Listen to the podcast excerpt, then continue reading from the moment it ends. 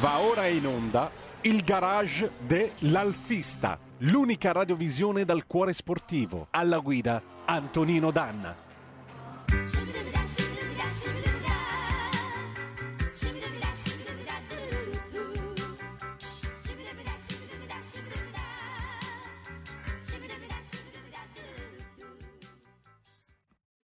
Amiche e amici miei, ma non dell'avventura, buongiorno. Siete sulle magiche, magiche, magiche onde di RPL. Questo è il garage dell'Alfista. Antonino Danna alla guida per voi e oggi con noi abbiamo un ospite di riguardo. Abbiamo, signore e signori, un pilota.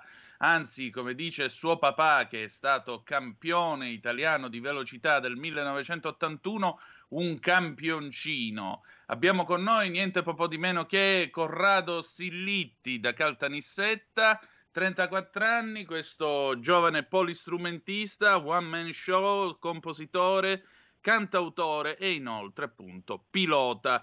Corre con una bellissima 75 3000 V6 gruppo A e lo abbiamo in linea. Buongiorno Corrado.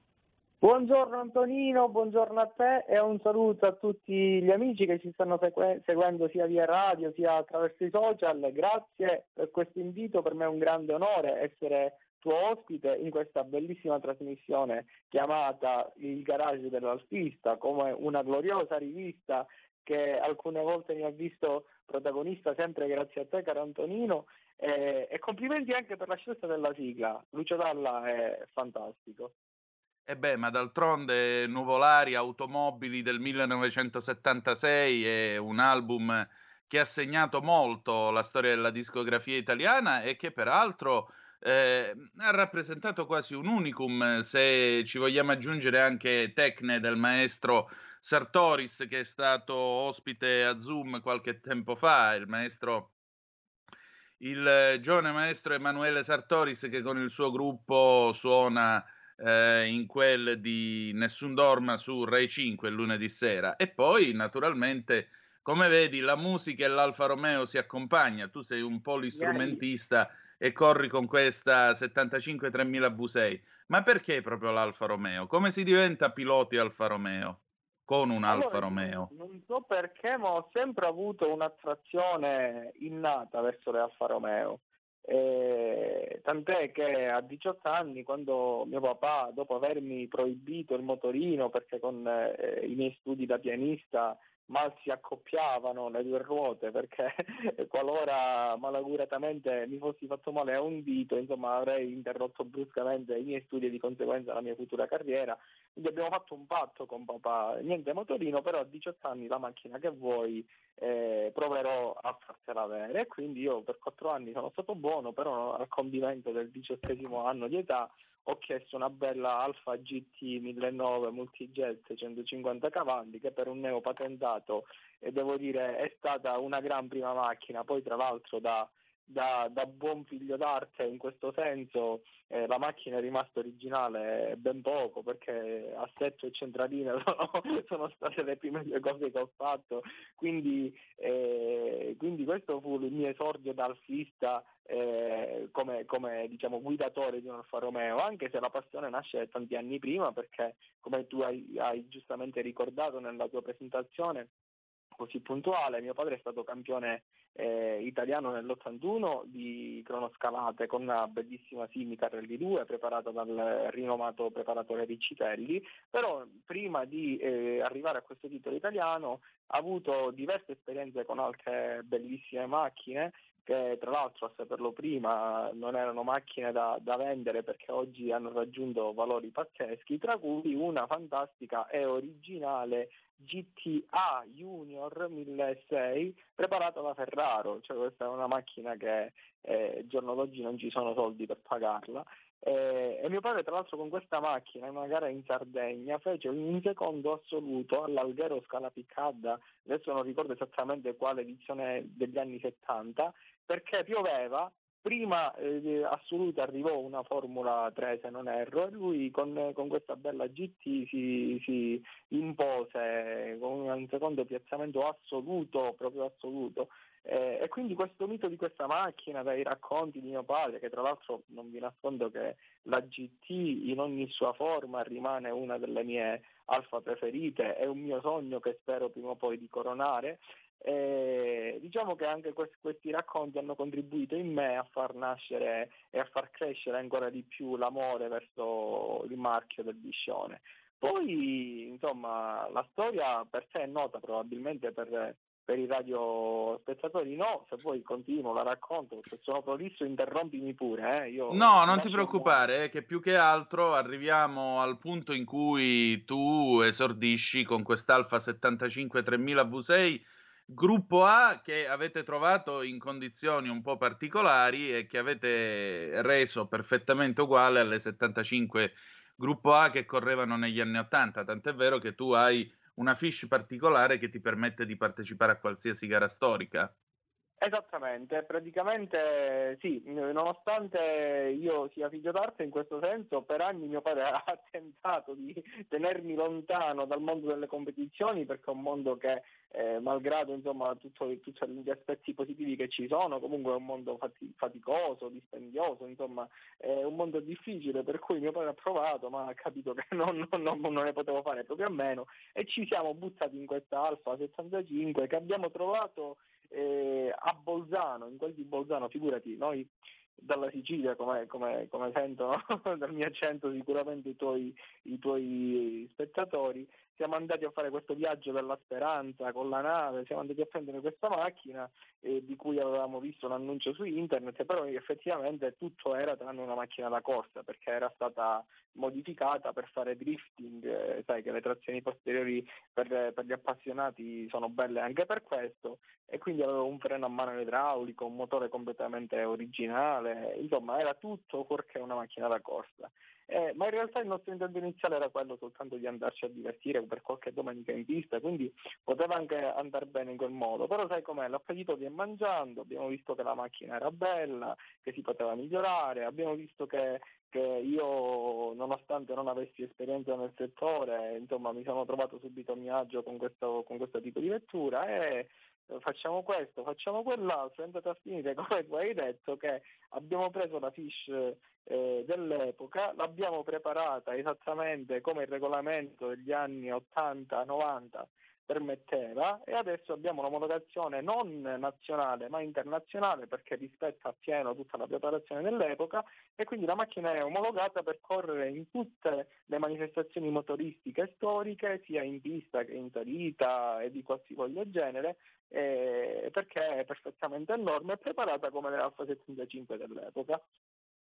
Esattamente. Senti, eh, l'anno scorso, anzi no, nel 2019, perché nel 2020, ahimè, non abbiamo potuto fare granché. Nel 2019, portando tra l'altro la testata del garage dell'Alfista a bordo, una cosa che mi ha molto onorato e molto commosso, eh, sei arrivato primo e sei diventato campione regionale. Spiegaci un po' le tue gare, da cosa sono composte come, come si gareggia nel, nel tuo settore. Intanto 0266203529 se volete intervenire. Prego. Allora, intanto bisogna dire che io non ho avuto una partecipazione molto assidua al campionato perché eh, facendo il lavoro del, del, musicista molto spesso il fine settimana mi capita di essere impegnato, però ho calendarizzato e mi sono volu- volutamente eh, tenuto libero almeno per tre weekend di gara perché per regolamento bisogna fare almeno tre gare per rientrare nel punteggio del campionato regionale. E, e, quindi funziona che è una bella storia fare, fare, una gara perché poi tra l'altro per come la viviamo noi ci spostiamo eh, tutta la famiglia, vado io, viene mia moglie, vengono i miei genitori, quindi per noi è veramente un, un'esperienza tutto tondo, non è soltanto eh, il discorso della gara in sé, sono dei, dei, dei ricordi che tuttora nonostante eh, è solo da un anno che non viviamo queste esperienze mi mancano tantissimo e non vedo l'ora nel 2021 di ripetere. Eh, è un weekend il venerdì si svolgono le verifiche tecniche, ci sono dei tecnici che controllano che la macchina rispetti la preparazione, i documenti siano a posto e soprattutto gli allestimenti di sicurezza siano a norma e l'unica cosa che non è storica in quella macchina sono gli estintori, il rollbar bumper, le cinture e il sedile perché devono essere sostituiti periodicamente per essere sempre efficienti, perché sulla certo. sicurezza non si scherza. Eh, e poi il sabato, nella mia specialità, che sono le cronoscalate, eh, molti confondono con il rally. Io in realtà sono da solo in macchina e i percorsi vanno da un minimo di 5 a un massimo di 10-12 km per alcune gare particolari eh, e di solito si fanno due mance di prove cronometrate il sabato che però non contribuiscono per la classifica ma semplicemente per provare la macchina, il circuito e per ripassare insomma. Eh, e poi la domenica abbiamo due mance cronometrate eh, la cui somma dei, dei tempi dà eh, origine a una classifica. Naturalmente le, le auto storiche sono un, un, gruppo molto nutrito che prevede la partecipazione non solo di vetture GT, ma ci sono anche formule, prototipi eh, e ci sono vetture storiche che vanno dagli anni 50 alle più recenti che sono come la mia, fine anni 80. Per cui eh, c'è sia una classifica assoluta che prevede insomma eh, tutti e poi ci sono naturalmente le classifiche anche delle classi perché è, è naturale che non so, una, una, berlina degli anni 60 è normale che non, non potrebbe mai competere con un, un, sport prototipo degli anni 80-90. Quindi certo. per dare merito e per fare le cose giuste ci sono anche le classifiche di classi, delle classi. C'è una telefonata per noi, pronto? Chi è là? Ciao, sono Massimiliano. Ciao. Ascolta, io di corse ne so poche, però facevamo le corse dilettantistiche, quelle allora macchine delle, le, le, Alfa del 70, se tu ti ricordi che cos'erano quelle macchine lì, no? Io ad esempio ho avuto tre Alfette, quando andavo in Romania su quelle strade tortuose lì, quando si attraversavano i Carpasi, sai che paghe davamo noi ai tedeschi che arrivavano magari anche con una Mustang americana, no? Gli davamo di quelle paghe incredibili. Però ti posso dire una cosa, eh, cosa univa gli alfisti? Io avevo un appartamento vicino all'Intercontinental a Bucarest, in via Vasile Conta.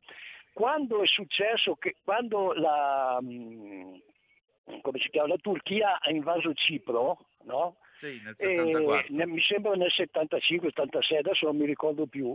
Praticamente sono arrivati due eh, famiglie con l'Alfa Sud che erano in viaggio da quattro giorni no? da Istanbul sì. hanno attraversato la Bulgaria e sono venuti lì con i figli, eccetera. Erano due dirigenti dell'Alfa Sud. No? E allora Vabbè, io li ho ospitati, non voglio vantarmi, ma la, li ho ospitati, essendo alfisti, li ho ospitati nel mio appartamento per 3-4 ore finché si rinfrescassero, eccetera, eccetera. Per cui allora con l'Alfa Sud e con la famiglia si faceva già quasi tutto il giro dell'Europa. Grande Alfa, grande, vi saluto. Grandissimo tu con questi racconti, grazie a te. Corrado, vedi, i nostri ascoltatori intervengono e tirano fuori questi spaccati di vita. Eh, tu hai dato paga a concorrenti su vetture tedesche, mi pare. Intanto bellissimo l'intervento del radiospettatore, questo fa capire come la, la, passione per l'Alfa Romeo riesce ad accomunare persone apparentemente distanti tra loro. Io esatto. diciamo che, che, come ti stavo raccontando prima mi sono difeso bene sia in termini di classifica di classe dove ho vinto eh, il campionato appunto regionale eh, ma anche in termini assoluti devo dire che mm, mi sono sempre classificato nella top 10, quindi in mezzo anche a, a vetture barchette, sport prodotipi, formule eh, e anche vetture tedesche, BMW, Porsche, naturalmente sempre storiche. Eh, alcune volte sono riuscito anche, come hai detto tu, a dare paga, soprattutto nella mia gara di casa, dove insomma eh, sia per le caratteristiche del percorso, perché è un percorso tutto misto veloce, considera che mm. la prima e la seconda le usi solo per partire e poi tutto il percorso lo fai terza, quarta e quinta. Eh, e lì è una, diciamo, un percorso molto adatto per le caratteristiche della mia macchina.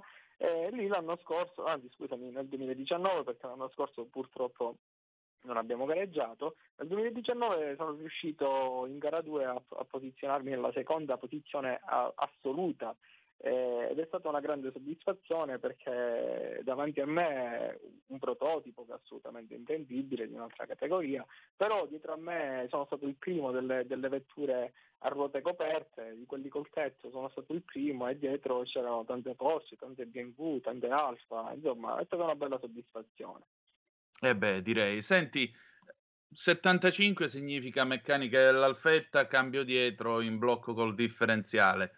Per correre a questi livelli e con la potenza che scarica il 3000 V6, che tipo di cambio ci vuole e che manovrabilità ha? Perché si è sempre lamentata una certa manovrabilità del cambio dell'alfetta con i rinvii dietro. Sì, considera che a parte la struttura, a livello poi di ingranaggi, lì dentro non c'è più nulla di originale. Eh, il cambio che adesso montiamo è un cambio costruito apposta per noi, rispettando sempre il regolamento e la rapportatura consentita all'epoca da prima ingranaggi, che è un cambio a innesti frontali, è un cambio da competizione. È i rapporti sono ravvicinati per come consente il regolamento, quindi diciamo che tutti i problemi che di sincronizzatori e, e, di cambio lento che si riscontrano sulle vetture stradali, naturalmente noi sulla, sulla, nostra macchina da corsa per fortuna non li abbiamo, altrimenti sarebbe impossibile insomma, competere con gli altri. Eh, devo dire che eh, contrariamente a quanto molti sostengono, o comunque mi capita spesso di parlare con degli appassionati che si stupiscono magari vedendo dei video eh, per quanto riguarda la manovrabilità de- della vettura perché c'è l'idea un po' diffusa che la 65 sia una macchina molto difficile da guidare e, e difficile da inserire. Vedendo i video delle gare a quanto pare non sembra così agli appassionati perché mi fanno sempre questo appunto.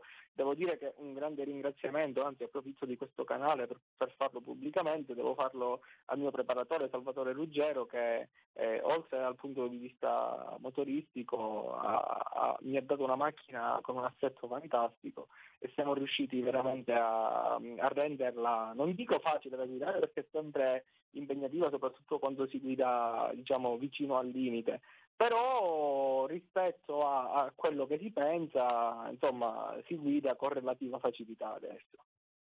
Certo. Senti, c'è un'altra telefonata per noi. Pronto chi è là? Eh, buongiorno Antonino. Buongiorno.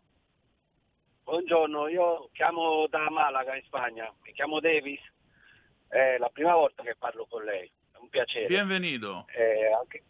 eh, grazie. Comunque no, sono nato a Milano e cresciuto a Cinitello Balsamo, comune limitrofe con Monza eh, e quindi mio papà mi portava sempre a Monza a vedere le corse sia delle moto che della Formula 1, delle macchine, anche delle macchine, delle corse della Formula 2 e Formula 3 e mi ricordo già da piccolo io andavo a vedere e sentivo proprio i rumori dei 12 cilindri alfa della Brabham di, di Niki Lauda ed era, ed era veramente emozionante. Io sono proprio diventato alfista lì, ma poi adesso sono motociclista. E comunque l'Alfa Romeo qui in Spagna non gode di una buona fama e questo mi dà tanta rabbia.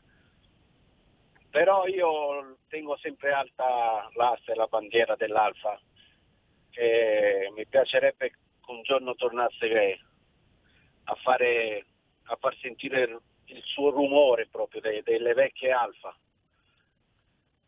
Speriamo che il buon imparato che è stato al eh, eh. Museo dell'Alfa Romeo abbia, abbia trovato ispirazione per questo rilancio. Questo ce lo auguriamo tutti. E qua io. Veramente qua la gente comunque ha una cultura del motore abbastanza limitata, eh? perché pensano di, di, di, capirne ma ne capiscono molto poco. E perché dire, parlare male dell'Alfa Romeo, della, dell'auto che ha vinto la prima gara della Formula 1 della storia, mi sembra proprio un, un azzardo, no? Per poi parlare bene di, di altre marche coreane e via dicendo. E quindi vabbè, speriamo di, di, tornare a vedere dei modelli anche se le Giulia nuove sono bellissime. Io ho avuto un Alfa, una 33 1003 Boxer ed era sì. veramente un bolide ai tempi. Va bene, un piacere Antonino. Ah, Complimenti ah, e grazie, continua ad ascoltarci. No, grazie a lei. posso dirle una cosa? Mi è rimasto impresso una telefonata di un ascoltatore che, che, un mese fa aveva maledetto quello che le aveva dato il microfono. Invece io lo benedico, che è Giulio Cainarca, no? Io lo benedico. Sì, signore. Riferirò la benedizione detto... a Cainarca. Ma, ma, ma ero rimasto triste quella volta per lei, veramente, non se lo merita. Ma che gli frega, non si preoccupi, che il eh. mondo è bello perché è vario, mio caro, quindi va bene eh, così. Sì, Grazie, un abbraccio. Di nuovo, buongiorno, buongiorno. Corrado, allora, noi siamo addirittura d'arrivo. Ti volevo chiedere intanto se ti prepari a una nuova stagione, con chi e poi come ti possiamo seguire attraverso Facebook, perché io spero che i nostri ascoltatori possano fare in massa il tifo per te. Prego. Grazie Antonino. E allora sì, ci stiamo preparando, tra l'altro proprio in questi giorni la macchina si trova presso l'atelier della famiglia Ruggero per, eh, per gli ultimi ritocchi perché abbiamo fatto delle, delle, modifiche, stiamo cercando di migliorare anche il pelo nell'uovo per cercare di essere ancora più competitivi, quindi ci stiamo preparando perché Covid permettendo già ad aprile inizieranno le prime gare, proveremo anche quest'anno a prendere parte al campionato e, e proveremo, speriamo, a, a, a ripeterci insomma, nel successo dell'anno scorso. E, per quanto riguarda la scuderia, eh, purtroppo la mia amata scuderia con la quale ho iniziato, la Project Team, quest'anno non sarà non sarà attiva. Quindi diciamo che ho preso contatti con un'altra scuderia eh, e anche se diciamo che in maniera ancora non ufficiale penso che ormai abbiamo trovato un accordo, però eh, stiamo aspettando di formalizzare il tutto, quindi al momento non posso, non posso pronunciarmi, però ti posso dire che eh, quest'anno correrò con un'altra gloriosa scuderia siciliana eh, che vanta nel suo, nel suo, nelle sue schiere tanti piloti validi anche nelle auto storiche, per me sarà un orgoglio e un onore fare parte di questa importante famiglia. Ok, allora noi chiudiamo qui, se volete seguire il nostro Corrado potete... Sì eh, cercarlo su Facebook. Qual è precisamente Facebook, il profilo? Abbiamo sia i social, eh, siamo attivi su tutti i fronti, diciamo più o meno. Abbiamo sia una pagina Instagram che tra l'altro ha un numero considerevole di followers perché la passione per l'Alfa Romeo è diffusa fortunatamente in tutto il mondo. Mi dispiace che il nostro amico ci abbia detto che in Spagna non sia molto apprezzata, però vi posso dire che da tutto il mondo ci seguono. Abbiamo sia una pagina Instagram che una pagina Facebook che è un canale YouTube dove andiamo a caricare i video delle nostre gare. Eh, si chiama Alfa, Alfa 75 team Sirritti e automaticamente in ciascuno dei tre social rimanderà alle nostre pagine. Quindi se i nostri appassionati ci vogliono supportare, seguire, a noi fa tanto piacere. Benissimo, allora noi chiudiamo qui, vi lascio a Tax Girl con Giorgia Pacione di Bello, ringrazio Corrado Sillitti. Senti, Grazie ci lasciamo con una tua canzone che si chiama... Puoi contare su di me. Io ti, Puoi contare su di ti... me. Una canzone che ho scritto durante il Covid, l'ho dedicata in particolare a mia madre, ma è dedicata a tutte le persone che si sono sentite un po' sole e che magari si sono un po' scoraggiate ed è una canzone per dire che anche se magari una persona non la vedi, eh, gli affetti rimangono, quindi quando, quando si ha bisogno uno dell'altro si può contare sui propri affetti, si deve Benissimo. contare sui propri affetti.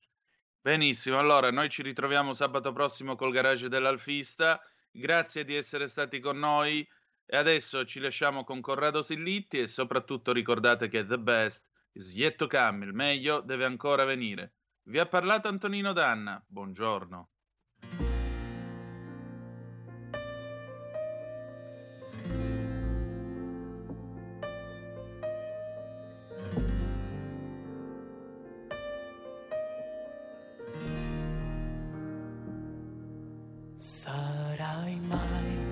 Capace di perdonarmi per questa mia incapacità di dirti che ti voglio bene. E scusa se non ci riesco, non riesco ad abbracciarti, come se avessimo paura di guardarci dentro agli occhi e di scoprirci più lontani tra le mie contraddizioni. Ma se solo ci provassi, basterebbe anche un gesto anziché stupide parole, che poi in fondo a cosa serve? Saper trattenere il fiato se ugualmente si precipita nel vuoto. Ma ti giuro che io ci sarò, da sola non ti lascerò, mi prenderò cura di te come hai fatto tu con me. Se cadi ti rialzerò o insieme a te mi sdraierò e non arrenderti perché ero io, quello piccolo e indifeso a cui ho dovuto insegnare tutto, come affrontare le paure, come librarsi tra la brezza, lasciarsi andare con coraggio verso direzioni ignote, ascoltarsi nel silenzio per trovare le risposte tra le controindicazioni, ma se solo ci provassi a buttare fuori tutta la tristezza che non c'è, non c'è un valido motivo per raschiare ancora il fondo, è il momento di abbracciarci liberarci, ma ti giuro che io ci sarò, da sola non ti lascerò, mi prenderò cura di te, come hai fatto tu con me. Avete ascoltato il garage dell'alfista.